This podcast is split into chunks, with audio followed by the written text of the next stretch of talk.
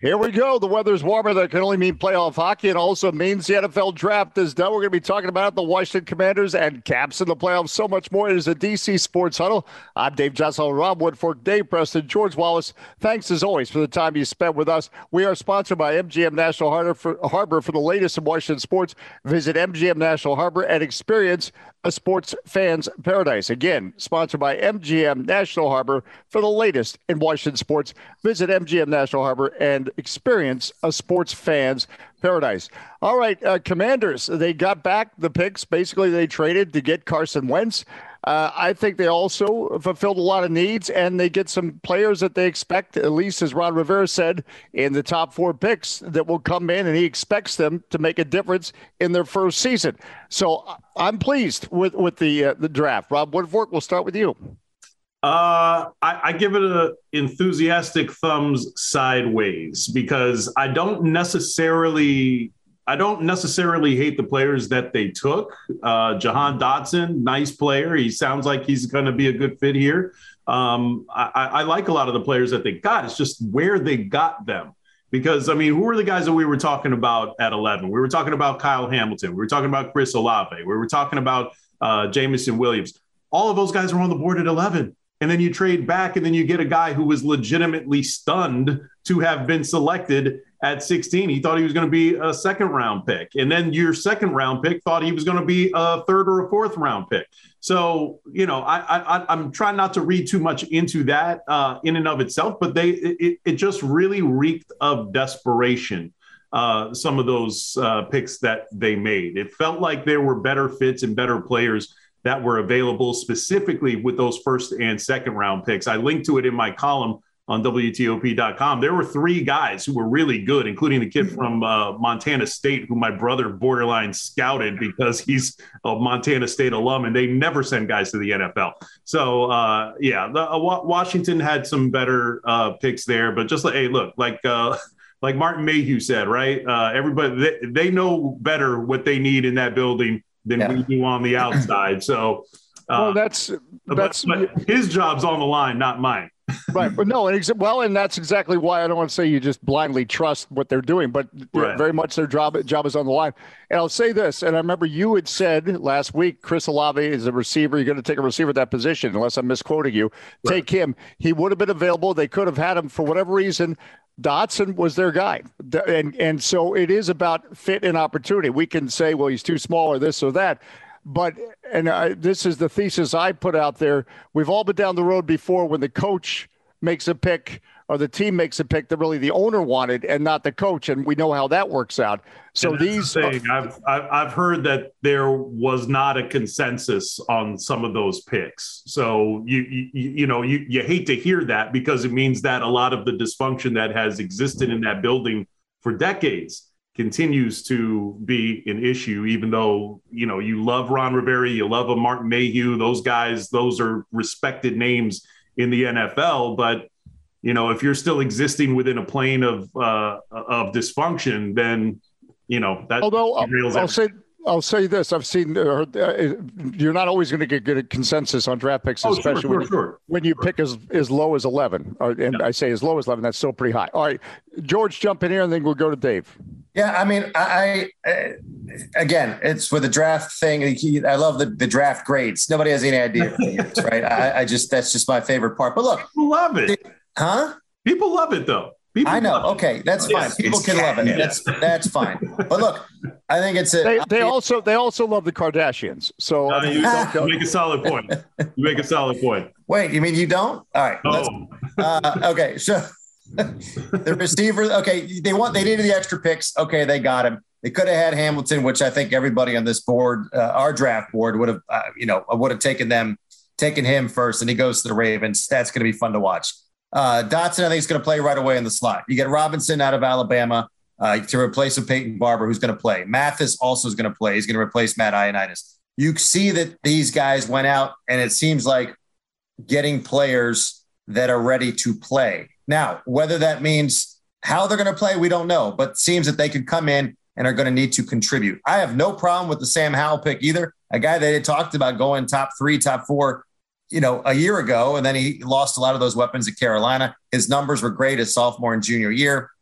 And I think it's interesting that the way Mayhew said they saw him at Carolina's Pro Day a couple years ago throwing to receivers, so they would have some familiarity. Dyami Brown, one of them, who's drafted by Washington. So you get a guy like Howell, and like Mayhew said, a lot of guys wouldn't go out there and volunteer their time to do that and throw on a pro day when they're not coming out. So they kind of like that about him, and they got to see him. So maybe that is a positive. They are very high on this guy. And to hear them say when he fell to them in the round, they had to jump on him. I have no problem with that. So, you know, again, they got the only one that didn't feel like a reach, though. Yeah, agreed. Everybody else felt like a reach. And there's no pressure on Howell coming in right now. I mean, right, exactly. There's none whatsoever. You've got Wentz and you got Heinicke, and then who knows? He can come in and just play and just learn. And then when he's ready to go, he'll go. The Carson Wentz things, look, they want him to be the future, and that's fine. But look, this is his third team in however many years. He's got the issues. He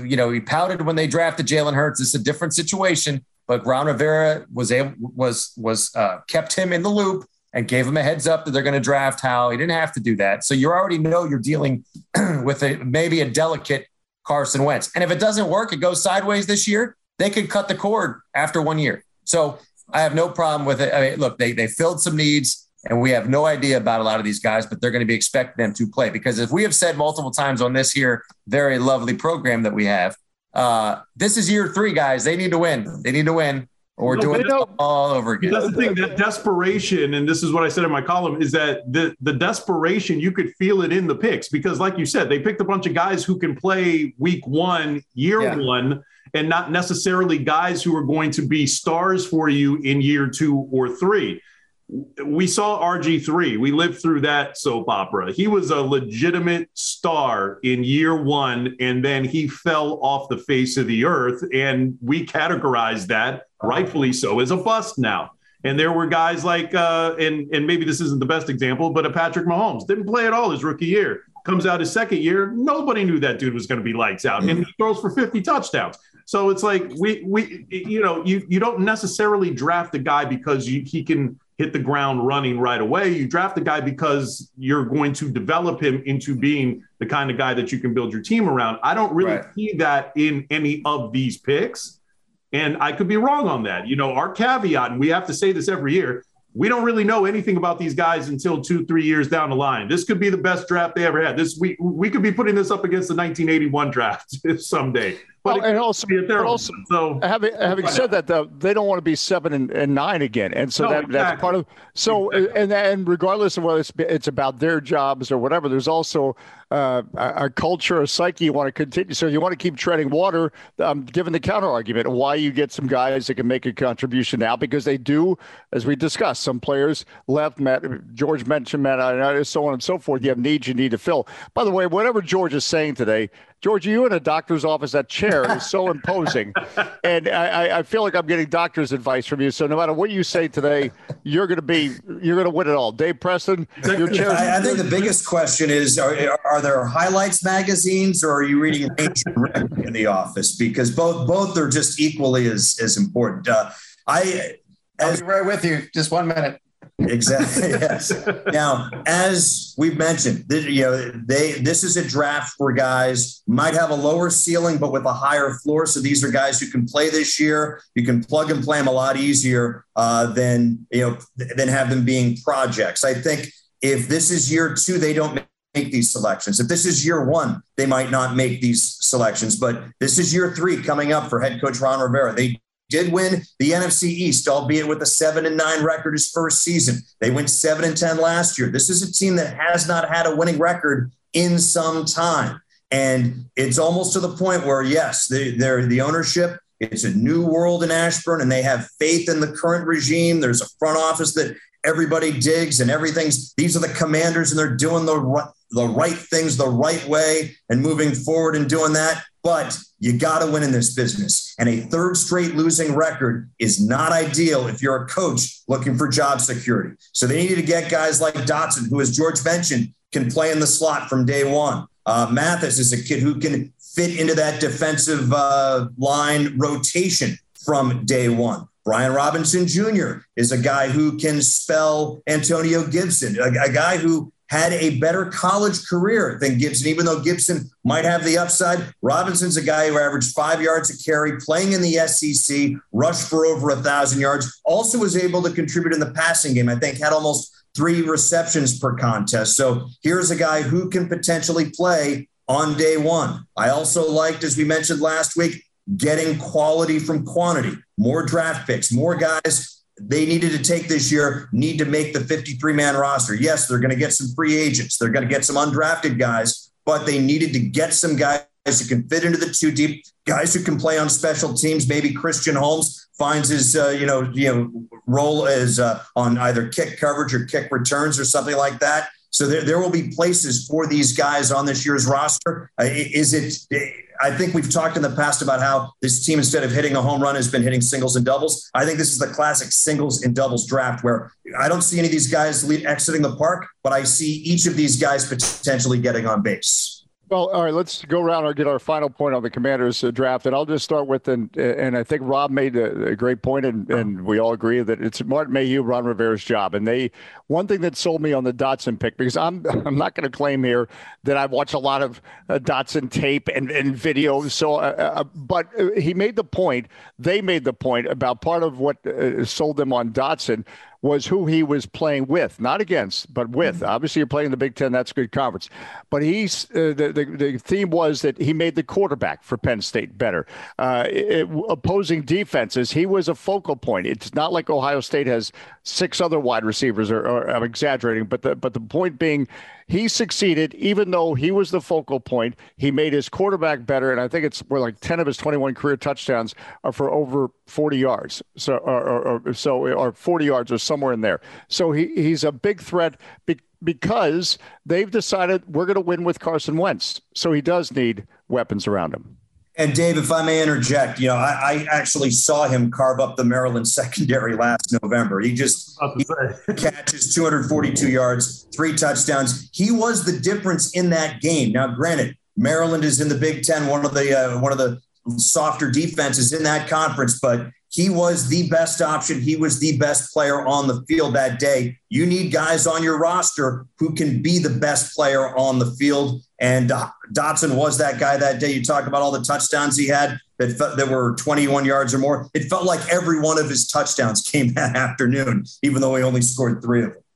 All right. And while we got you, your final point on the Commanders draft? I'm going to think it's a decent draft until proven otherwise. We won't know until 2 or 3 years down the road. This is a draft that if things don't turn well this year or next, you're going to see it's going to be an unfortunate draft where there may be a coaching change, 2 years from now, and some of these guys won't get the chance to fully develop. So, but I think it's a crew that can. We will see just about every one of these guys play on Sunday this fall, and if not, it'll be a failure.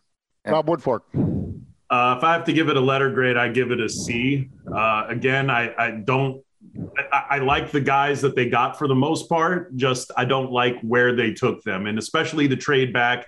You need to get more in return for that first round pick than what they got. At least 1 or 2 trade charts that Washington came up short in that trade from what they got back standpoint. So I'm going to say they got a C on that, with the potential to be better. Yep. And read Rob's piece at WTOP.com. He worked too hard on it because he hasn't shaven in 3 days, so that's good. Well, you got to go to WTOP. Hey. Y'all. At least give me a click. That's right. Give a click. All right, Dr. Wallace, I need to defer to you in that royal. For the record, I haven't shaved in a month, and it still isn't coming in. So each post over there. Look, it's a different approach this year than we've seen in a long time. These guys are you better hope that come July and August that a lot of these guys haven't been cut from the final 53. That's what you're going to say about it. I mean, they pick guys that have been captains on their team. They pick guys that are supposedly ready to play, and they have to do that. They have to plug holes through the draft. They didn't do much in free agency, and that was well documented because of the money they spent on Carson Wentz. So they had to go out and do that now. You also keep in mind, too, the Mathis deal, too. Not only Ionitis, but you're not extending Deron Payne. So he's probably done after this year. So you have to start looking at holes there. And we'll see if this approach worked. We have no idea. I like the fact that they got guys from solid programs that are used to winning. And because they're certainly not used to winning here. And you've heard Jonathan Allen and guys like that, the Alabama guys, they get very frustrated with this. So you get guys from winning programs that are used to winning, and hopefully that can translate to this level. That is an important fact. All right, speaking of not shaven, let's go to the Capitals in the playoffs, because it's playoff hockey in the NHL. And I know, nice. I know the Florida Panthers are almost 30 years old as a franchise, and I know the Tampa Bay Lightning are the two-time defending champions, but I still can't wrap my head around hockey, Florida, and let's get fired up. But these are some of the, well, Florida Panthers, the best team in the league, we're told, by the record, and the Tampa Bay Lightning, the two-time defending champions. I'll just start with the miss of the Capitals' success. We're not going to ride it on goaltenders, because the regular season buzzer sounded, and Vitek Vanacek and Ilya Samsonov, neither one of them took control of that. I think Vanacek will be the starter for game one. But the whole playoffs, because the scoring will go down, it'll be how often one goal overtime margins. It'll be if the Connor Shearys, the Marcus Johanssons, the Anthony Mantas, if they step up and they come up with big goals, that's going to make a difference for the Capitals. Yes, Ovechkin, yes, Backstrom, all those guys can score. But suddenly in the playoffs, there's just not as much room on the ice, and that's why you need other scores. Go to you, George Wallace, because you're looking like you're pontificating now. I love that chair. It's going to be on available on eBay. At the end of Masterpiece Theater. Right. Yes, Dr. Wallace, go ahead. This is my new home studio. I have no idea what to expect from this Caps team. We've seen all different kind of things with this Caps team this year, and if they play good hockey, which we've seen the last month or so in good stretches, then I think they have a chance of being the top seed. I mean, they've been in the second wild card since January. They really haven't budged since that spot. I mean, so, you know, they've had chances to move up, and then Ovechkin gets hurt this last week, and they've kind of hit a dud the last few games here. So hopefully they can turn around getting into the playoffs. I know coaches Peter Laviolette saying that likes to see some of the things that they have been doing translate into the playoffs. So they are playing some decent, solid hockey. We'll have to wait and see. But as Dave mentioned, playoffs come down to goaltending. We saw it during their Stanley Cup run. And if they don't have it, especially against a team like Florida, it could be an early exit. If you catch fire, catch lightning in a bottle, whatever you want to put it, then maybe they got a chance for an upset here. Look, as far as when you've got a Backstrom and an Ovechkin on team, as far as I'm concerned, you got a chance in a series, right? I mean, that's just a given. So, and this team, this group, we talk about it every year, this core group, well, they've been there. They know how to get it done. Yes, we've seen the early playoff exits, but let's keep in mind, too, they have won a cup. They know how to get it done when it comes crunch time. But also, keep in mind, playoff exits have come when they are in the Florida top spot. They've won President's Cup and all this other stuff, and then they go and then they flame out in the playoffs. Maybe this is the approach for them. Maybe they come in as the underdog and they rise up and knock off a Goliath that has all of the pressure on them. And like you said, you got an Alex Ovechkin, and I'm with Dave. Like, the role players are going to have to step up, but the guy who's going to inspire them is Alex Ovechkin. He was banged up. He didn't play the last few games of the regular season. He comes out there, he scores a couple of goals. That's going to set some of these other young guys on fire, and maybe they rally up and play out of their minds. And maybe one of these goaltenders really separates himself and ends up being good. So I'm actually picking, and I know we haven't hit this portion yet, but I'm going to say Caps in 7, because I just because a lot of people aren't picking them, I think this is their opportunity to be the underdog who advances deep into the playoffs. Before we get to you, Dave Preston, something I said 13 years ago, whenever the Ovechkin contract was signed, it was my belief that we would win multiple Stanley Cups with Alex Ovechkin, not because I'm a level 2 youth hockey coach, which, by the way, I am, but because he is a once-in-a-generation player. And look what those kind of players have done. Wayne Gretzky, Mario Lemieux, they've won multiple Stanley Cups. Alex Ovechkin is not. I'm not going to go as far as to say if he doesn't, that'll impact his legacy. But I really believe that a player as great as he is, there should be another cup assigned to his name. Maybe it will be this year. We'll see, Dave. Well, and I think what's different with hockey as opposed to other sports is it really does take a blow, especially in 2022, where, you know, your best player on the ice, unless he's your goaltender, is getting off the ice every 35 seconds. So I think, as we've already mentioned, secondary scoring is going to be pivotal. The Connor Shearys need to step up. Tom Wilson, I mean, even though he's having a career year, career best in goals and assists, I think he could have a magical May if this team wants to get past Florida. The Panthers aren't only just the best team in hockey this year, they're not just the highest scoring team in hockey this year. They're the first team to average over 4 goals per game in 26 years, I believe, since the Pittsburgh Penguins back in the mid-1990s. So this is a team that can score like nothing else. Cause for concern if you're the Capitals. Goaltending has been soft, no matter how good Nick Jensen and Dmitry Orlov are and John Carlson are as far as preventing traffic up front. Your goaltender needs to be solid. And we've seen either guy, whether it's Vanacek or Samsonov, fall flat on their face early and often this season. That's a concern. But cause for confidence, Alex Ovechkin. Evgeny Kuznetsov has had a great season as well. I see this game. I see this series going maybe 5 or 6 games, but I don't think the Caps have the firepower to keep pace with the Panthers. And I just don't see the goaltending holding up over a long series. Okay. So Rob's got Caps in 6. You've got the Panthers, George. 7. But yeah. 6. Yeah. 6 out. Yeah. I'm flipping it. I'm going with the Caps too. They're going to pull the upset because nobody expects them to. How about Preston? Hey, Louis, yeah. Hey, it's Louis from Landover. Welcome. Well, no, and I'm going to go with the Caps in 7, and I'm going to base that again on what I said 13 years ago. I still believe Alex Ovechkin should have multiple Stanley Cups, and why not this year? And so I'm going to go with that. I'm going to say Caps in 7.